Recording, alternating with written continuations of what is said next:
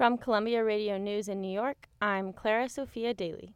Today, the mask mandate was lifted by Governor Hochul. Masks will no longer be required in most businesses, but will still be mandated in New York City schools, healthcare facilities, and on public transit. This comes in response to the continued decline of infections and hospitalization rates in the city. Some New Yorkers are getting a surprise when they open their gas and electric bills this month. Con Edison customers are seeing their energy costs jump dramatically.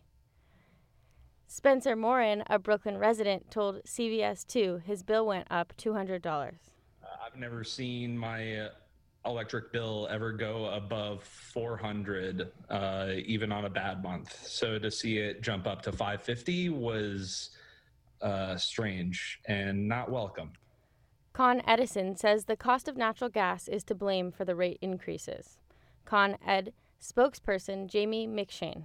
We don't generate electricity, and we don't control the cost of it. We don't make a profit off of it.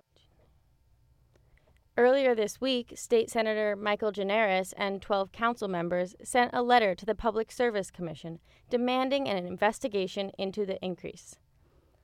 A report released by the city comptroller has outlined the impact of the pandemic on school employees. The Department of Education has lost over six thousand employees since the, since the start of the pandemic. About two thousand of those job losses were teachers who have reported high levels of burnout since remote learning began in March twenty twenty. Employees at three Starbucks locations in New York filed a peti- petition to unionize today.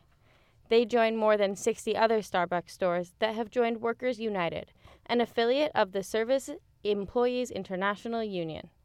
This weekend, New York City will be looking sunny with some clouds, shaping up to be a fairly nice February weekend. Clara Sophia Daly, Columbia Radio News. This is up.